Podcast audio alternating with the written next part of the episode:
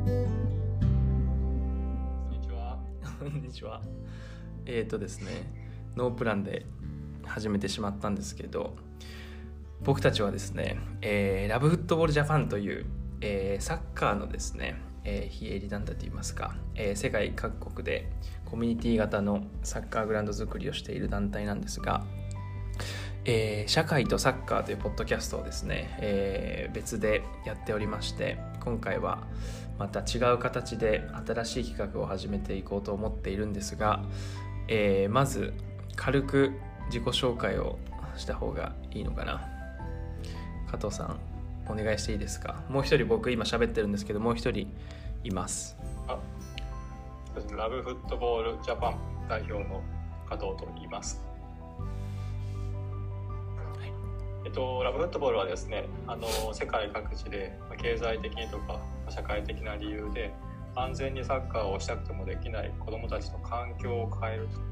ということを目的にですね、世界各地で、まあ、各地の地域の人たちと一緒にですね、コミュニティ型のサッカーグラウンド、スポーツグラウンドを作るという活動をしています。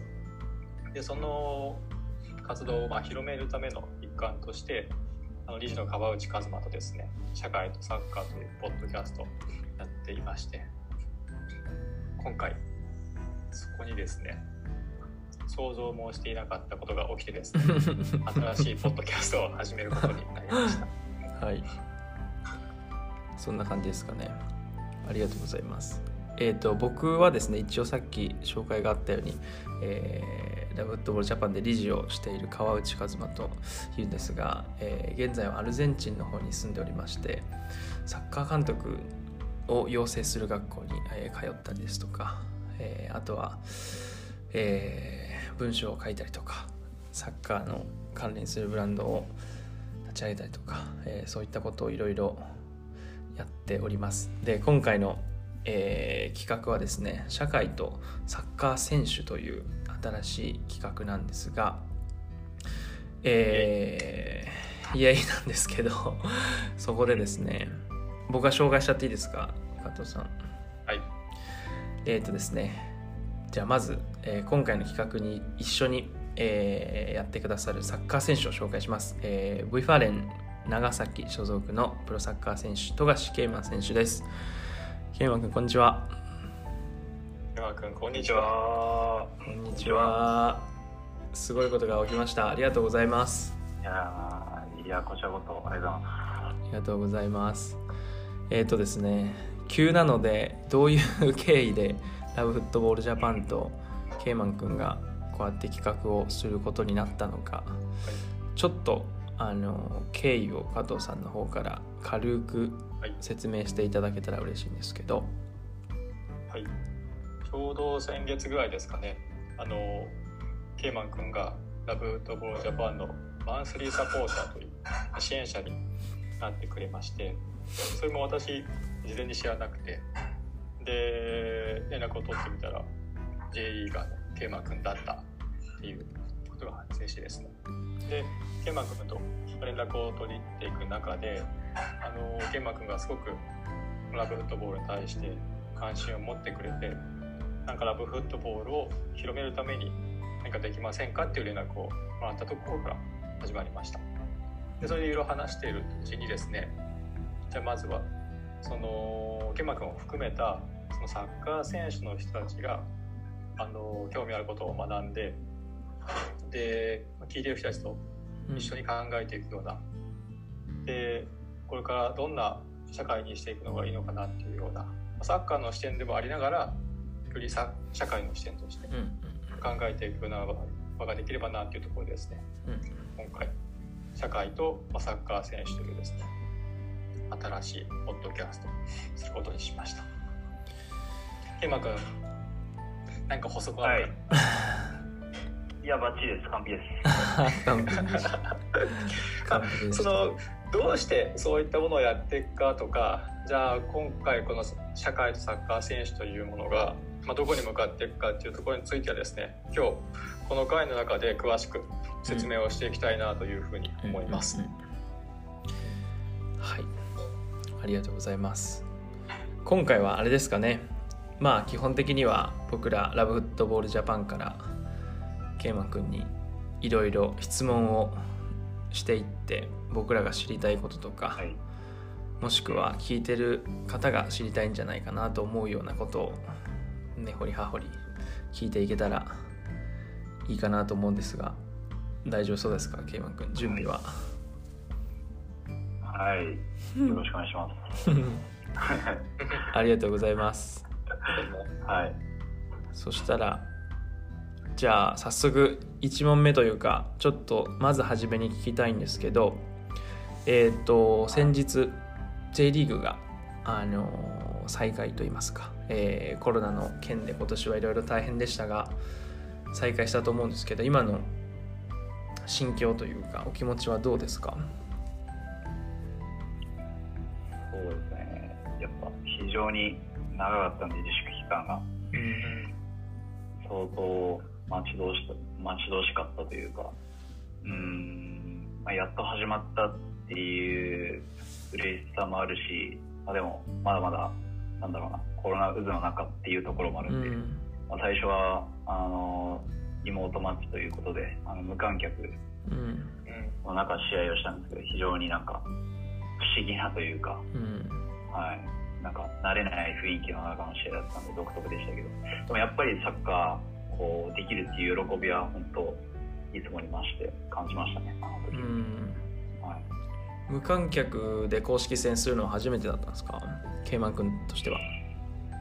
そうですね、プレシーズンマッチみたいな感じではあるんですけど、うんうんうん、がっつり公式戦でっていうのは初めてだと思うんで、うん、全然なんか公式戦っていう感じしなかったですね、うん、なんかやっぱりどうしても始まる前までは、まあ、自分のこうリズムとか公式戦と一緒のリズムなんですけど、うん、始まってからっていうかこう試合入る前もやっぱベンチに一回行ってそのままもう写真撮ってみたいな、うん、こう一回地下からこう上がってくるんじゃなくて、うん、もうベンチからみたいな、そうかそうか、全然違った入り方だし、やっぱこうゴールが入った後も一応なんかアナウンスでホームなんでゴールとか流れるんですけど、一切こうサポーターとかの声が聞こえないみたいな、すごいあの何とも言えない気持ちになりましたね。そうですよね、全然違いますよね、やっぱね。全然違います、うん、本当に。なんかケイマン君なりの新しい発見ありました？やっぱりなんかそうですね、こう、うん、成り立たないなっていう、サポーターとかファンの人と一緒にこうサッカーしてるんだなっていう、自分たちがサッカーしてそれを見に来ている人じゃなくて、なんていうか、なんか一緒にサッカーしてるんだなって思いましたね、無観客やって、うんうんうんうん、それ含めてサッカーっていうか、うんうん、だから見てるだけじゃなくて一緒に戦ってるんだなっていうのがすごい感じだし、うんうん、やっぱ新しい発見だったかなっていうのは、まあ、分かってはいましたけど、よりこう感覚的な部分では肌で感じれたっていうところでは、はい、気づきがありました。そうですよね、なんかヨーロッパも結構、まあ、一番最初にドイツがあの再開を一番先にしたと思うんですけど、まあ、僕は結構ウキウキしてそのサッカーが久しぶりに始まるからっつって見たんですけど、まあ全然面白くなくて、サポーターがいなくて、で今なんかだんだんこうこうその何でしょう、無観客試合を見る側の人たちもこう慣れてきたというか、僕もこうやっとゲームを楽しめるようになってきたんですけど、まあ映像で見てて、で選手たちのこう質問ね、最初よりは全然上がってるなっていうふうに試合見てて思うんですけど、やっぱでも慣れたくないというか、あんまりね、今ケイマン君言ったように本当に僕も観客含めてサッカーだと思っている人だから、なんかこう複雑ではありますよね。そうですね、まああともういち試合ですけど、うん、まあでもどうなんですかね、こう見てる人からしたらこう選手の声がめっちゃ聞こえて面白いみたいなパターンもなくはないのかなとは思うんですけど、ね、でもこれが続くのは、ね、うんね、ずっと続くのはちょっとねと思いますね。厳しいとこありますけど、うん、そうだよね、うん、なるほど。ではなんかこれからこのシリーズ続けていく中で毎回こうやってなんか試合の振り返り聞けるのも楽しいかも。はい、いいですね。そうですね。いいですね。新鮮かも。いいですね。じゃあちょっとJリーグのことはこの辺りで抑えといて、うん、はい。あのーまあ、今回のテーマの方の、まあ、本題の方に入っていきたいなと思うんですけど、あのーまあ、ケイマー君がラブフットボールジャパンのマンスリーサポーターになってくれたわけなんですけど、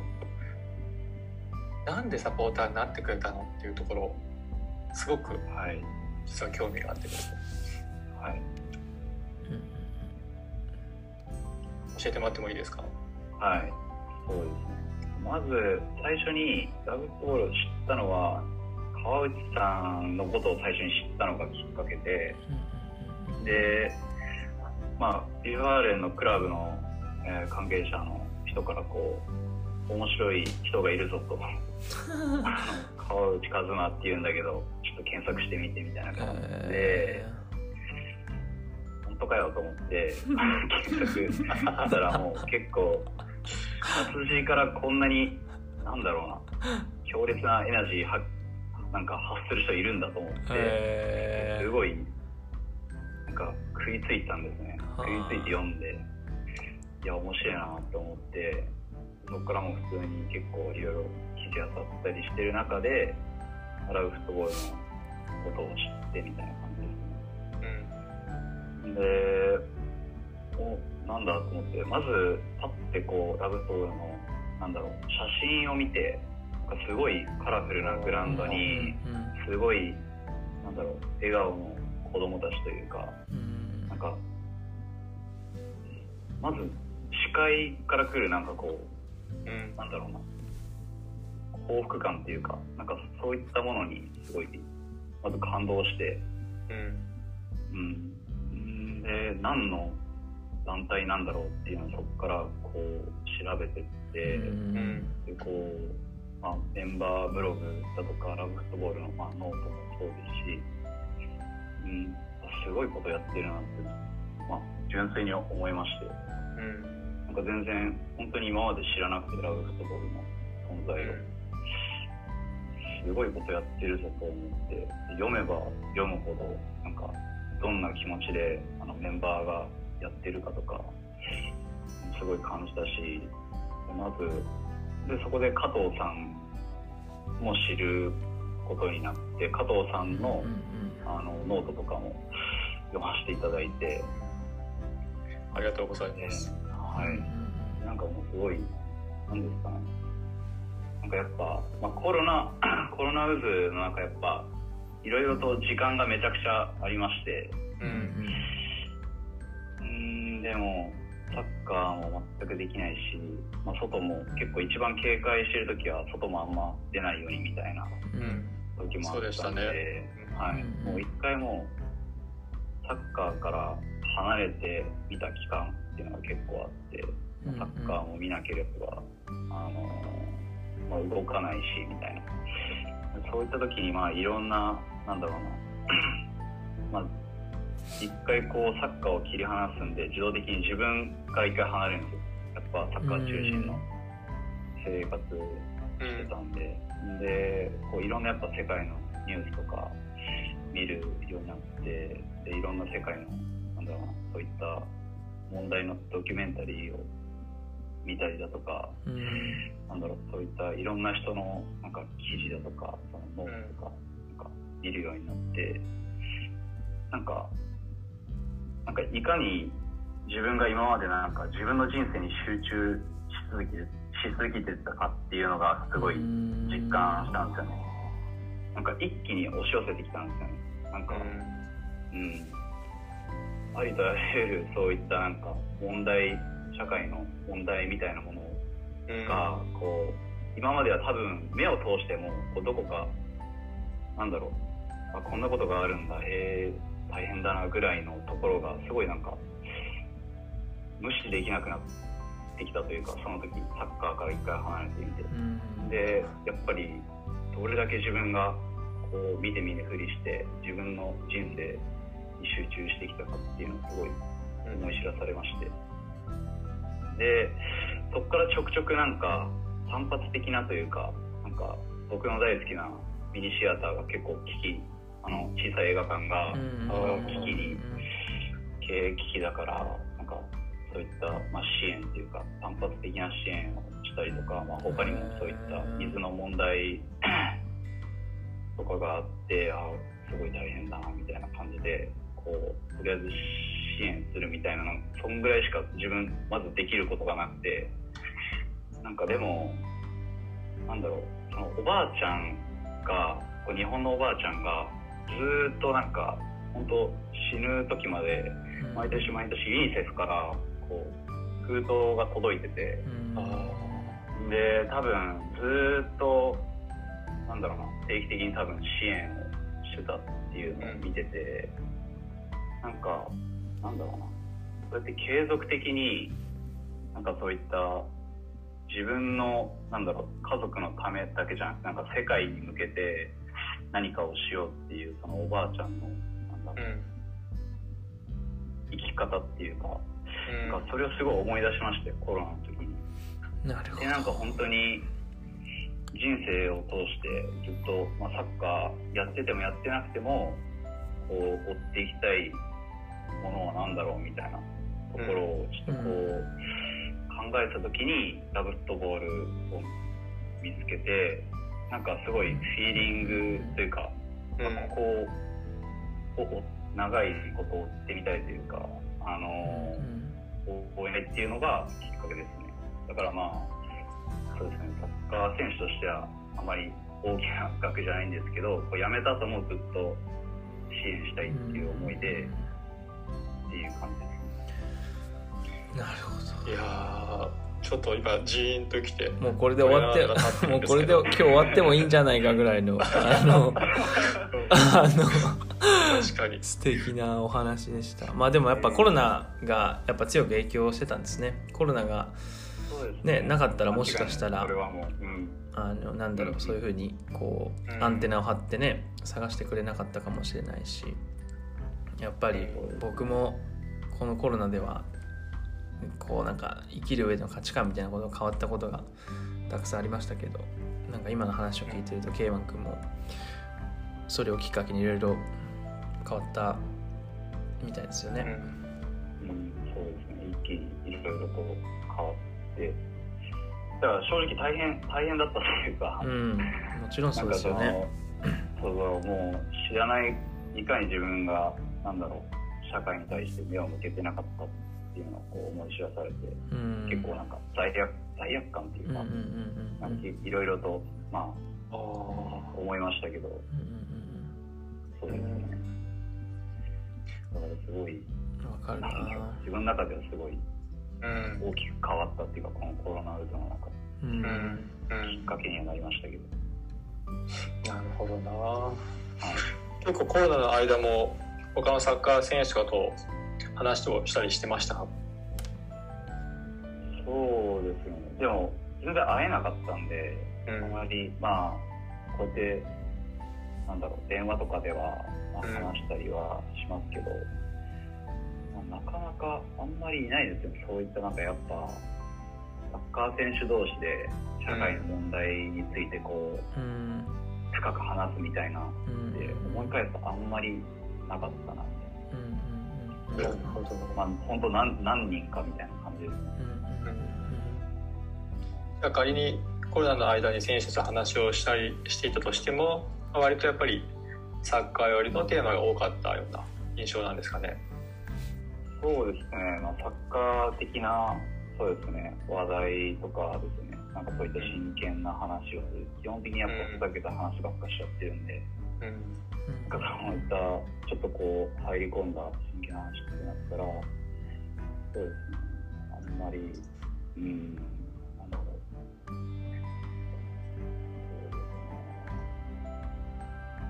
う、そうですよね。まあ 言, 言ってしまえば仕事仲間ですもんね。仕事仲間っていうか、そうですね。ね、仕事の話になりますよね。まあ、はい、ありますし、多分、うん、おのおのめちゃくちゃ多分思ってることある人もいると思うんですけど、うん、なんて言ったらいいのかな、結構こう、まあ、みんな真面目な話するのが恥ずかしいみたいなところが多分あって、で急にお前どうしたみたいな多分、うんうん、そういった空気って結構、まあ、サッカー選手の間であるあるっていうか、多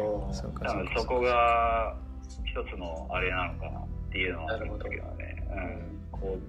う多分みんな思うところはやっぱ絶対にあって、うん、でもなんかこう、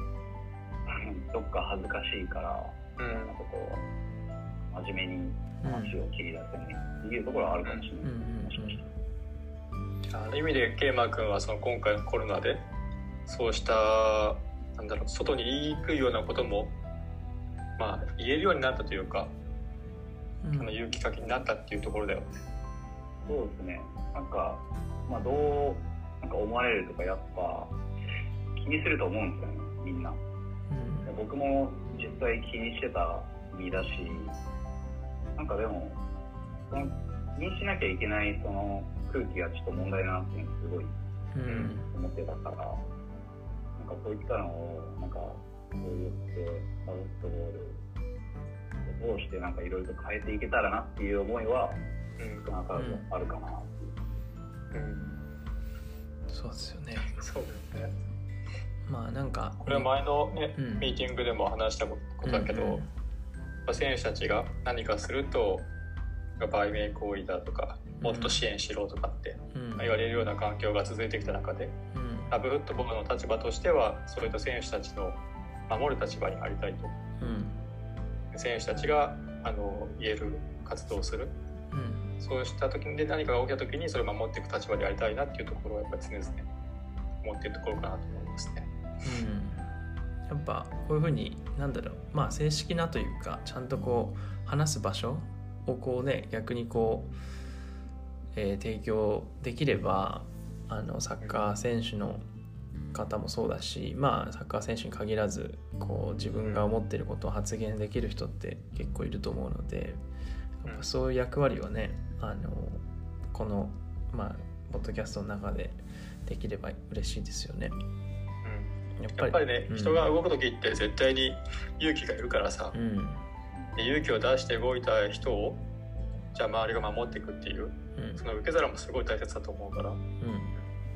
ぱりその辺はすごく意識していきたいなというふうに思うので、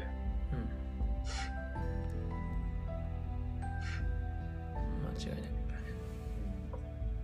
ない。なんか今回そのケイマ君が、まあ、コロナですごく変わったっていうところをもっとちょっと過去を振り返って聞いていきたいなとも思うんだけど、はい、そのなんだろうケイマ君でもちっちゃい頃からずっとサッカーやってると思うんだけど、そのサッカーの向き合い方っていうのが例えば高校大学の頃と、まあ、あとはそのプロになってからの成り立ての頃っていうのかなっていう部分と比べるとと今を比べるとどうだったのかなと思って。うーんそうですね。高校大学、まあ、本当に人もあまりなんだろう名門っていうかプロを輩出してる高校じゃなかったですし、うんうん、なんかこう全国大会行くみたいな感じもない、まあ、もちろん選手権とかも高校は出てないし、うん、なんかプロ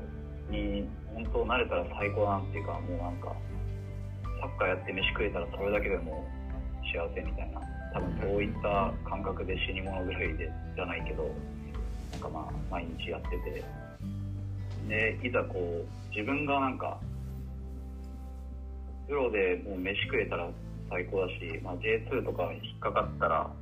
最高だなっていうメンタリティでこうやってたら、こう思いのほかなんか ジェイワン のビッグクラブに入れたみたいな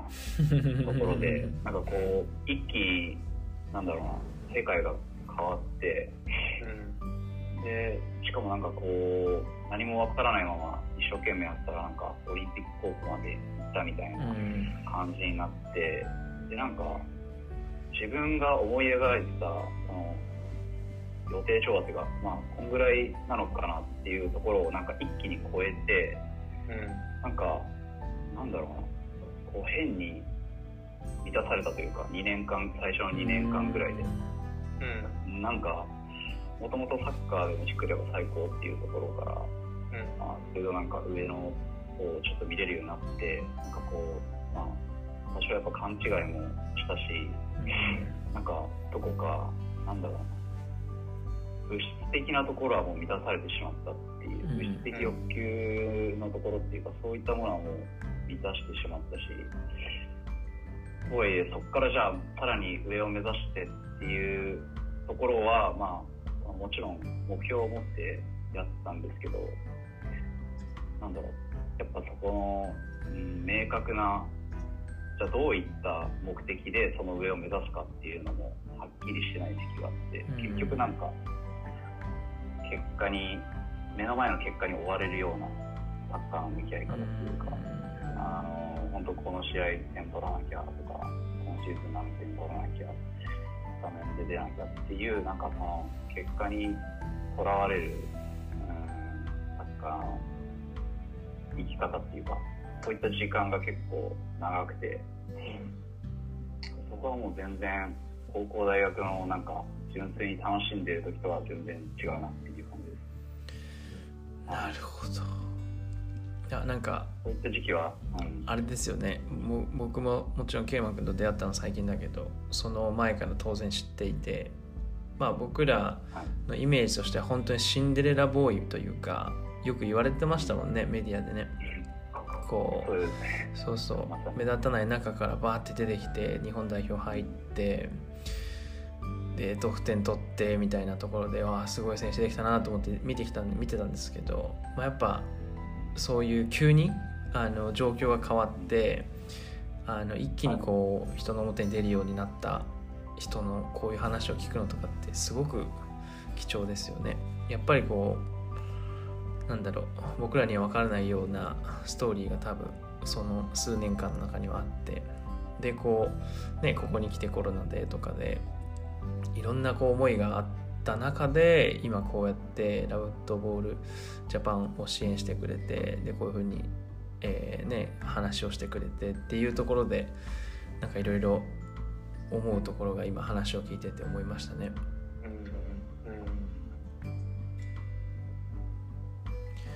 そうだよね。やっぱりその、なんだろう、サッカーに対する、え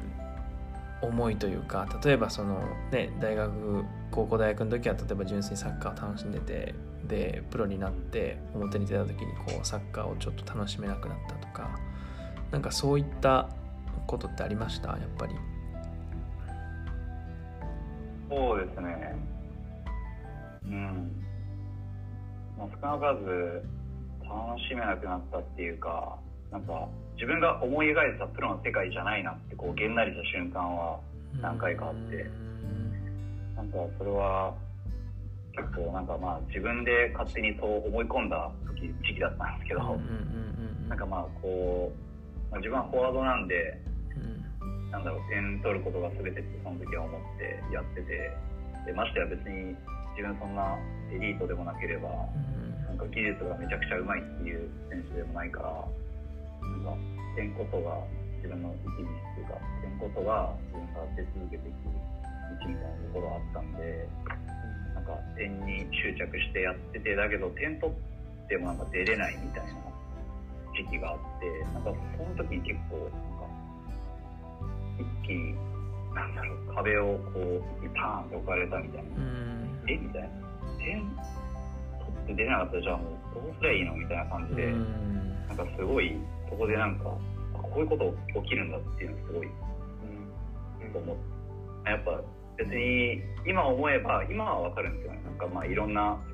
戦術的な理由とか、うん、まあ、新しく来た外国人をこう、まあ、試してこうフィットさせる時間が必要とか、まあ、そういった理由とか全然 J リーグの中で全然あるし、今となっては分かるけど、なんかやっぱ入った当初のそのなんか結果を出せば OK みたいな考えの自分からしたら結構そこで、いやもうじゃあ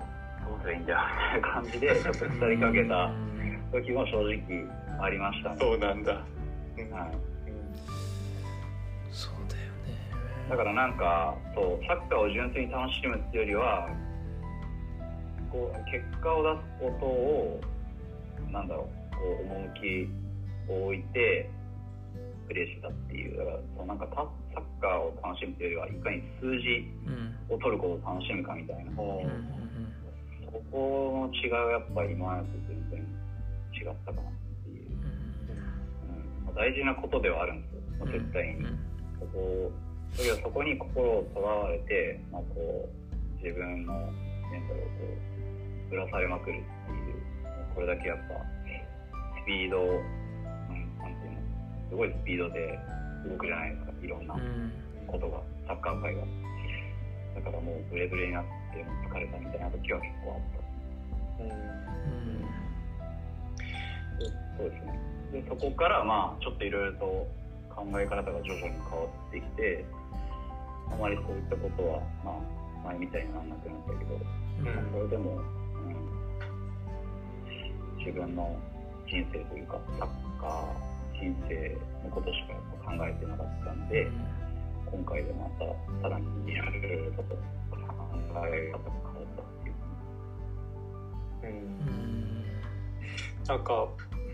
私はそのプロの世界とか全く無縁な人間になって、逆にその一般人を代表してっていう立場に言わせてもらうと、そういった選手の状況がやっぱ聞けるっていう、聞いて分かるっていうのがすごく貴重かなと思ってるんですよね。でもしそういう風に選手が困ってるんだったら、じゃあ何ができるんだろうっていう風なことも考えるきっかけになるし、だからその選手の状態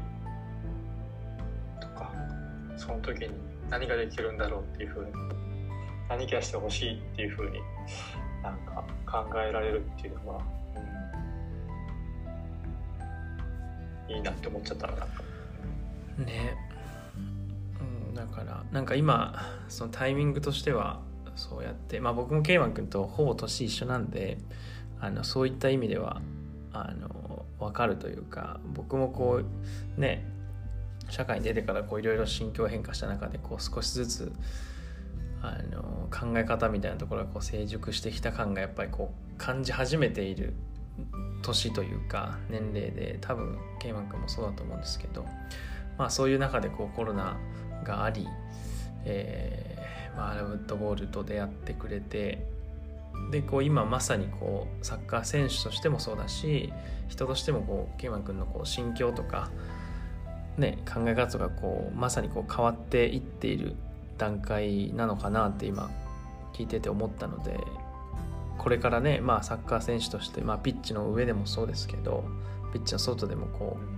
ういろんな意味でこう変化が見れるんじゃないかなと思って今話を聞いてました。そうですね、実際になんかこう自粛期間明けて練習して、なんだろう、本当になんか精神的な、まあ、要はなんか視野が広がったじゃないけど、うん、なんかこういろんなことに目を向けるようになってから、本当になんかプレー中も気のせいかは分かんないですけど視野が広がってくるようになってて、なんかでも本当にあると思う、あると思う、本当にでもなんかある気がするんですよ、ね、うんうん、なんかやっぱ点取ることだけ考えてたら、もう本当に自分の中のさらに点取ることだけを考える時と今の時は全然そのプレーの視野も変わってる気がするし、まあ、それが良し悪し多分人によってあると思うんですけど、うん、でも僕はなんかこれを生かしてもっといいフォワードになれるんじゃないかなっていうのはすごい感じるんですけど、うんうん、はい、なるほどね。そういう変化もこうなんか見ていけたらファン、うん、ファンとしては、まあ、僕らとしてはすごい楽しみですよね、そのから見ていて。まあなんか、ね、今言ったようにこうラブフットボールと出会ったりとかコロナがあったりとか、こういろんな心境が 変, 変化があった、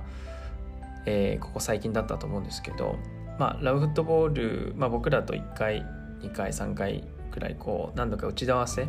あのしてラブフットボールのことをこう、まあ、加藤さんの、えー、口からとか、えー、直接聞いたりとかっていうことをあのしてたと思うんですけど、その、まあ、僕らはその子どものスポーツ環境というか教育環境というか子どもたちの環境を改善していくっていうところで活動をしているんですけど、今のその子供のスポーツの場所のあり方、まあ日本でもいいし他の場所でもいいと思うんですけど、についてこう改めて今どう思ってるのかなっていうふうにちょっとお聞きしたいんですけど。ああ、まず日本だったら、うん、なんだろう、僕結構こう横浜東京で活動してて、そのプロよねんまでは、うんうん、移籍も全部その辺だったんですけど、うんうん、あのまずなんか公園、こうオフシーズン体を動かしに公園行って、うん、公園行った時なんかサッカー禁止みたいな看板とかがあって、うん、結構なんか衝撃受けて、自分の子供の時はそんなことなかったな、うん、思ったんですけど、うん、なんだろう、まあ多分いろんな理由があると思うんですけど、サッカー禁止とか球技禁止みたいな、絶対ダメみたいな結構強めななんか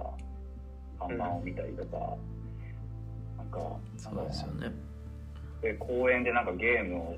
し, してる子供たちを見たりとか、うん、なんですかね、自分の子供の時ともついに結構なんか変わった状況になってるんですね、公園の事情が、うん、そ, そこはすごい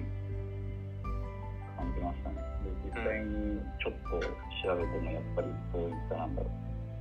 東京の公園なんかはほとんどなんかサッカー禁止とか、うん、放課後も自由に使えない学校とかもある中で、うん、やっぱ結局満足するなんだろうスポーツをできるのは経済力、ある程度経済力がある家庭の子供だけになってしまったりとか、うんうん、そういうところが少しなんか大丈夫なのかなっていうふうには思いました、うんうん、そうですよね、うん、今、うん、日本全国にそのスポーツ施設って約じゅうきゅうまんあるって言われてるんですよね。これよく私がする話なんですけど、で、まあ、じゅうきゅうまんある数っていうのが大体コンビニの よん、ごばいぐらいって話で、うん、でも全然自分らの生活の身近に感じない、うん、っていうのはやっぱりその既存のスポーツ施設っていうのが要はまあ地域に開かれていないとか人に開かれていないっていうのはどうしてもあると。でそういったもともとのコンセプトの部分を変えていくっていうのは一つ方法としてあるかなっていうのは常々思っているところはありますね。であとはやっぱりその日本の中でも東京でも神奈川とかでも自分たちのサッカーグラウンドを作りたいっていうような相談をよく受けるんですけど、でその時に自分たちのサッカーグラウンドが欲しいっていう発想になっちゃうんですよね。そこがやっぱり、うん、もう少し広げられていくといいなって思うところがあって、結局そのサッカークラブを通じて、サッカーの場を通じて、その町の人たちをどうしていきたいかっていうような視点って結構大事だと思ってるんですよね、私は。うん、で、それはやっぱり結局その場を使って、子どもたちとか地域をどういうふうにしていきたいかっていうようなところが具体的に考えられてるかどうかって結構話聞いてると差があるなと思っていて、うん、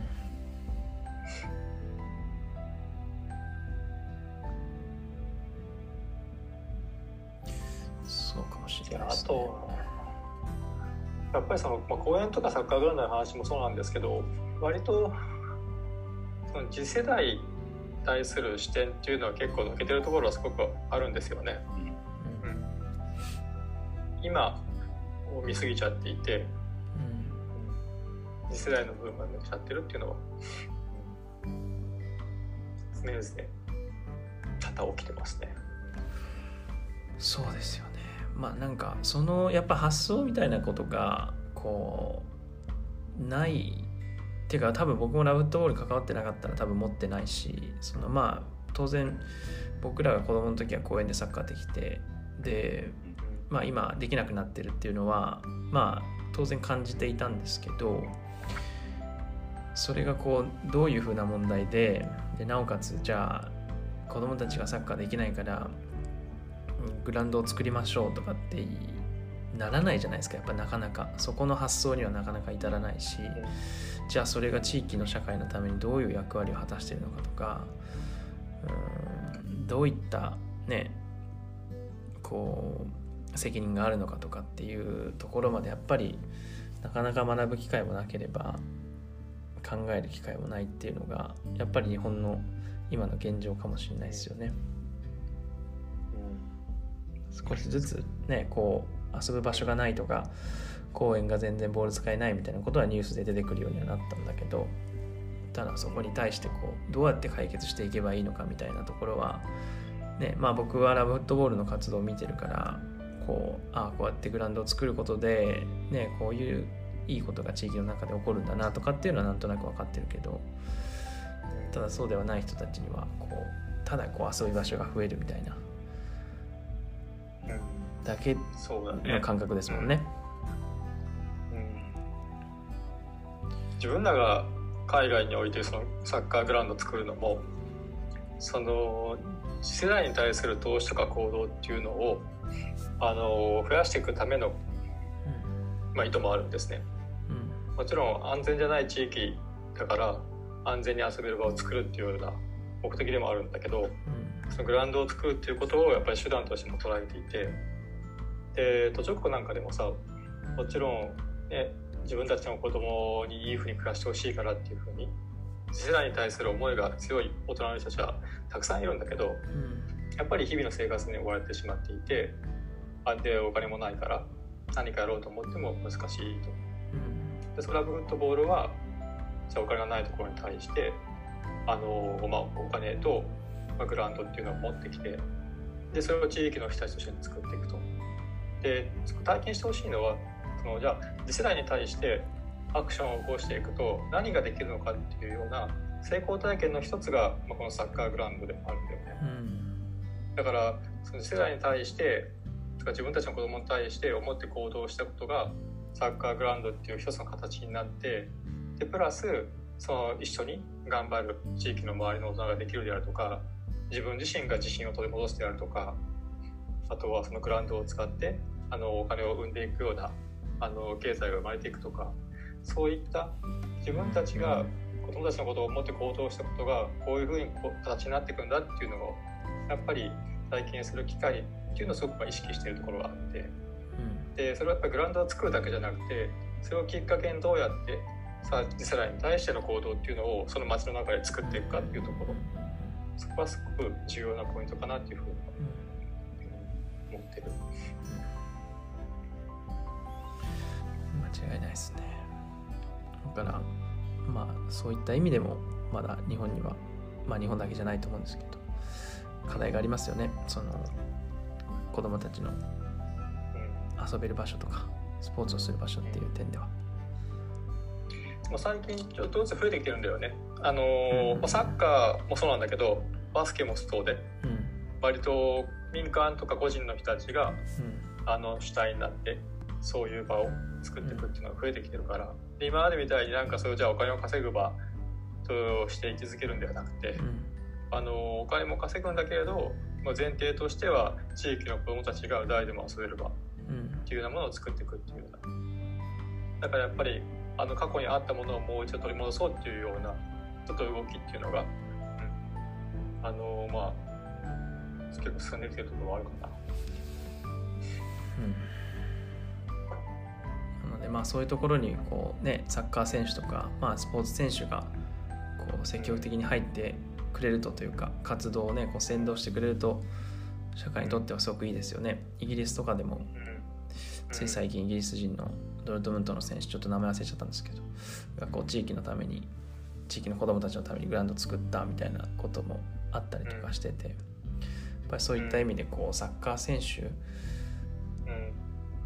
とかあのプロのスポーツ選手にこう社会のことにこう対してアクションを起こしてほしいなと思うんですけど、まあ、さっきケイマ君が言ってたようにこう、まあ、なかなかこう話しづらい環境があったりとかなかなかアクションをしづらい環境があったりもしくはこう知るきっかけがこうなかなかなかったりとかっていうところがあると思うんですけど、ケイマ君としてはそのサッカー選手がこうもっとこう社会に興味を持つとか社会にある問題にこう興味を持つとかもしくは参加するとか活動に参加するとか何が課題でこどういったことが必要だと思いますか？まずなんだろう、もっとなんかサッカー選手というか自分たちの影響力って多分、うん、自分たちが持っているのも大きいっていうのはまず、うんうん、多分みんながもっと知るっていうか、うん、なんかやっぱどうしてもこう試合して見に来てる人たちがメインみたいな、まあ、思ってる多分選手も多いと思うし、まあ、どうしてもこう見に来た、見に来た人からこう良かったよとか、まあ、感動したって言ってもらえるような感じなんで、なんか多分僕的にはここだけじゃないだろうなっていう、なんかその影響力っていうのはなんかやっぱ実際にいまだにやっぱ子供たちのなりたい職業ランキングとか常にトップ入ってるし、サッカー選手って、うんうん、ってことは自動的にやっぱその親御さんもやっぱ少なからず子供が注目してるってことは親御さんたちもやっぱ多少なりこう認知というかサッカー選手のことは知ってると思うし、うん、なんかこう社会に対するなんか影響力ってサッカー選手は結構持ってるんだっていうのをもっと各々が自覚したら自然となんかこうなんだろうな、うん、そういったやっぱ前例がないというかあんまりなかなかこうやっぱりなんだろうな、こうまあ死に物狂いなんでこうサッカー選手はやっぱ先ほども僕が言ったように自分の人生で精一杯っていうところも正直あると思うし、うんだけどよりそのなんだろうな、サッカー自体も多分もっと盛り上がっていくと思うんですね、社会とのつながりが強くなったら、うん、うん、それは絶対に間違いないと思うんで、なんかそのこう切り離さない考え方をまずするっていうか、社会と自分たちのやってることのそこがスタートなんじゃないかなっていうふうには思いますけど、うんうん、そう思う。やっぱね、日本のスポーツってこう孤立している感がありますよね、どうしてもそのスポーツっていうものだけがこう社会の中でこうなんだろう孤立して存在してしまってるから、なかなかこう他の領域とか分野とかこうつながりを持てないっていうのはありますよね。そうですね。なんかもっといろいろとなんだろう交わっていいのかなっていう、やっぱどっか一つのサッカーっていうエンタメみたいな感じで隔離されてることをすごい感じたりもするし、うん、まだまだなんだろうサッカーのなんだろう社会に対するポテンシャルみたいなのは全然日本では多分発揮できてないんじゃないかなっていうふうには思いますね。そう思う。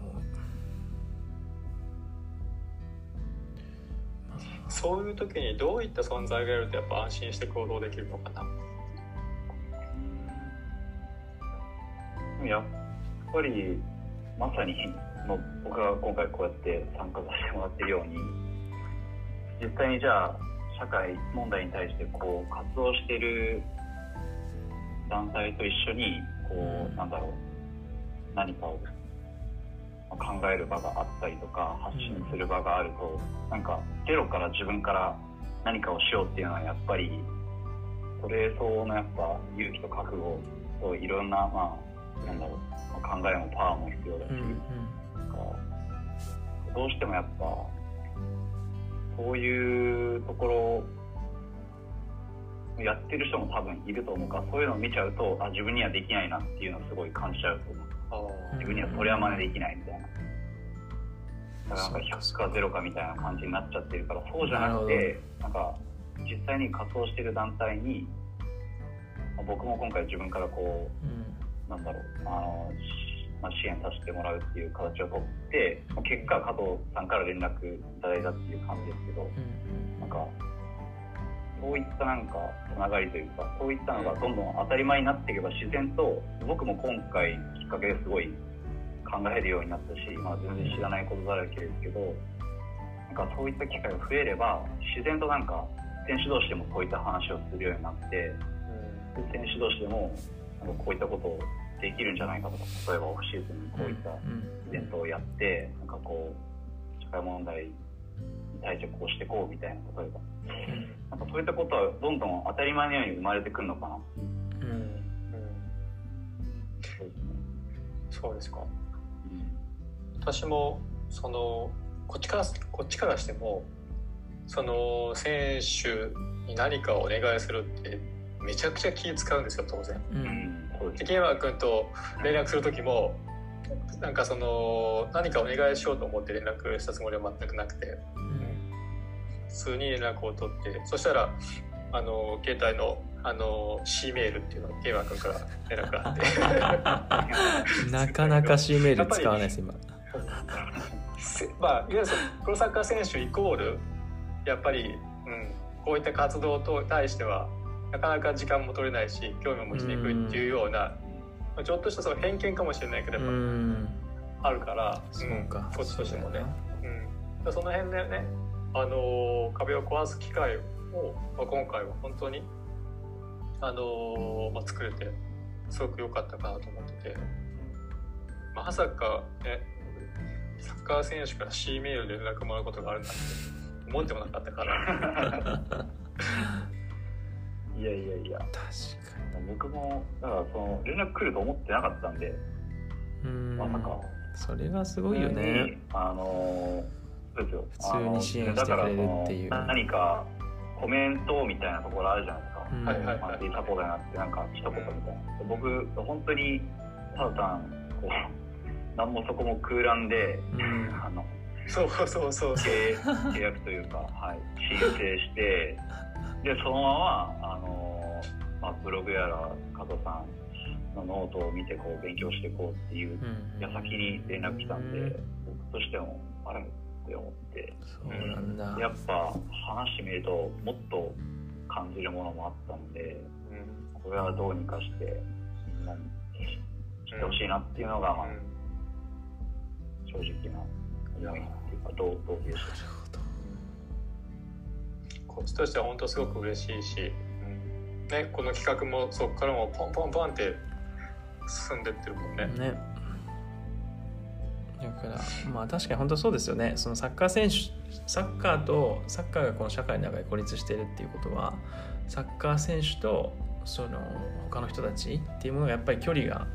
ね、こう変な意味でこう遠いのかなって今ちょっと話聞いてて思ったんで、やっぱりこういう何か一つのテーマで話す場所みたいなことができて、でさっきケイマ君が言ってたようにひゃくかゼロかではなくこう、ね、少しずつこう関わっていく場所みたいなことを、まあ、僕らは別にこうなんか他の人たちがやってることと差別化してやろうって思ったわけではないにしても、ただこうこういう場所って今まで意外となかったのかもしれないですよね。うん、サッカー選手がこういう、ね、うん、ゆ, ゆ, ゆっくりというか、うんうん、大きななんだろうメディアのラジオ番組に出るとかはあるにして、うんうん、こ, うこういったなんだろうラブトーみたいにこう社会問題に活動してるっていうところからこう一緒にみたいな。あんま聞いたことない、うん、そう思う、うんうん、だからなんか僕なんかもそうでしたけど、こういざこうなんだろうじゃあ今こういう社会の問題があってあなたはこれに対してどう思いますかって聞かれると、いや僕ちょっとまだね知識がないんでとかこう経験がないんでとかっていうふうにこう尻込みしちゃうんだけど、ただこうやって会話の中でこうね、俺はこうこういうこと気になってんだよねとか、こういうふうにちょっとなんとなく思い始めてんだよねみたいなことを言える機会があれば、やっぱそこからこうねあのきっかけを持って深く入っていくこともできるし、やっぱりね必要なんですよね。そのなんだろうサッカー選手はやっぱりなんだろうみんなの憧れじゃなきゃいけないっていう、うん、やっぱ僕たちの、うん、なんだろう、思い込みっていうか、だから、うんうん、なんかその無知なところは見せれないみたいなところは正直あると思うんですよ、うんうんうん、だからその中途半端な発信は絶対にあのできないみたいな、うん、無知であることの恐怖心は絶対にみんな持ってて、うん、僕もその一人だったし、だからこう発信ができないみたいな、うん、だけどそうじゃなくて、なんか無知だけどなんだろう、自分なりに調べて、うん、なんかこう思うんだよねっていう場があれば、うん、それでなんか違ったら、あでもこれはこうだよみたいな議論をして、うん、あそういうことだったんか、じゃあこう思うなみたいな感じの、うんうん、温度でいいと思うんですよね、最初は、うん、やっぱり、うん、発信する側としてはそれなりにまあ責任はあるとはいえ、うん、なんかその断定した言い方をするわけじゃないから、うん、なんかそのなんだろう、うん、自分なりにこう話していくのがまずスタートというか。うん、そうですよね。いろいろとどんどん知識も増えていって、どんどん自分の考えが固まっていくっていうところだった、うん、なんか確かにそこは、うん、あると思うんですよね、まあ、僕自身もそうでしたし、うん、なんかケンマ君がね、うん、今言ってくれたみたいに、確かに無知であることを外に出すのはなんかね、サッカー選手として難しいところはすごく理解できるかなとは思うんだけど、逆に知らないことを知っていくっていう、その成長の過程を見せていくっていうことはすごく大切なことかなとは思ったりもするんだよね。うん、なんかそのでこっち側も別に全てに対して答え持ってることはまずなくて、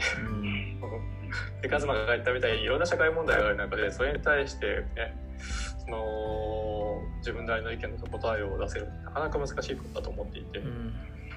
で自分もこれまでそのアフリカであるとか、あのブラジルコロンビアであるとかで、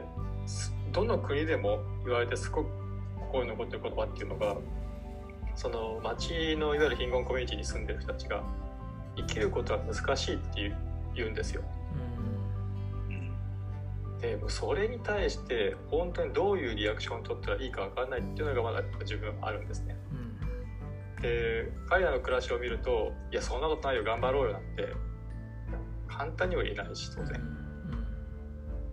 うん、でそれをやっぱり、うん、そういう地域があることに対して、じゃあ自分なりに言葉をかけるのがいいのか、なんかハグするのがいいのか、うん、何も言わずに行動し続けるのがいいのか、うん、多分どれもが正解か分からないんだけれど、そういった答えが分からないことに対して未だにあがき続けてるっていうのがやっぱりどうしてもあるから、うん、でもそういったこういったね場所で、じゃあそういった状況においてどうやってやっていくのがいいんだろうねっていうようなことを、うん、なんかそうギブアンドテイクの場じゃなくて、うん、普通にこの対話として話せる場っていうのはすごく大事なことかなと思うんですよね。うん、いや本当そう思います。なのでまあそういった役割をね、ここの、うん、まああのポッドキャストでもしていければいいと思うし、まあそれプラス何かそういった別の形でね、そういうことを満たすような動きをしたりとか、そういうことをどんどんこうやっていければ、社会とサッカーというものがもっとつながるかもしれないし、えー、サッカー選手とこう他の人たちがもっとつながるかもしれないし、ね、そういうのは僕らとしては果たしていきたいですよね、そういう役割は。うんうん、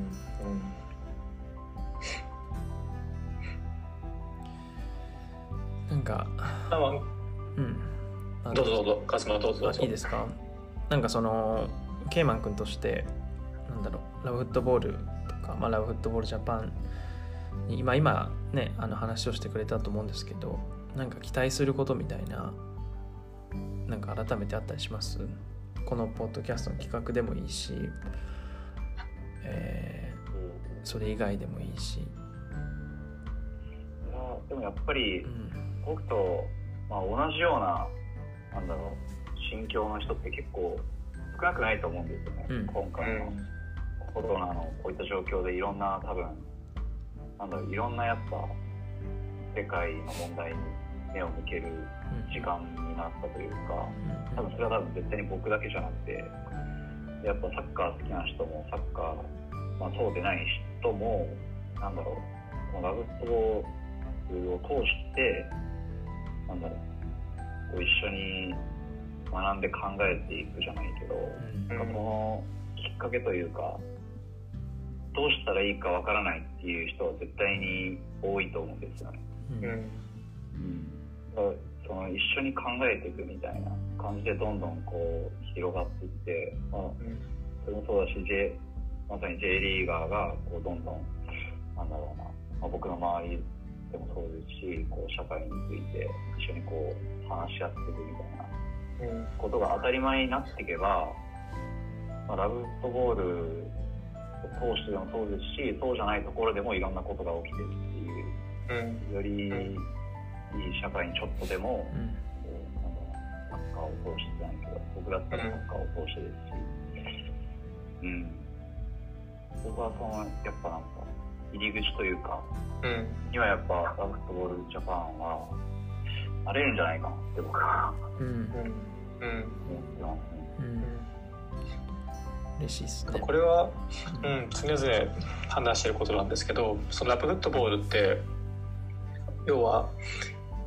なんだろうサッカーをしたくてもできない経済的な理由とか社会的な理由でサッカーをしたくてもできない子どもたちが住んでる町にサッカーグラウンドを作っていくっていう活動をしてるんですけど、その全ての活動 の, その根幹にあるっていうのは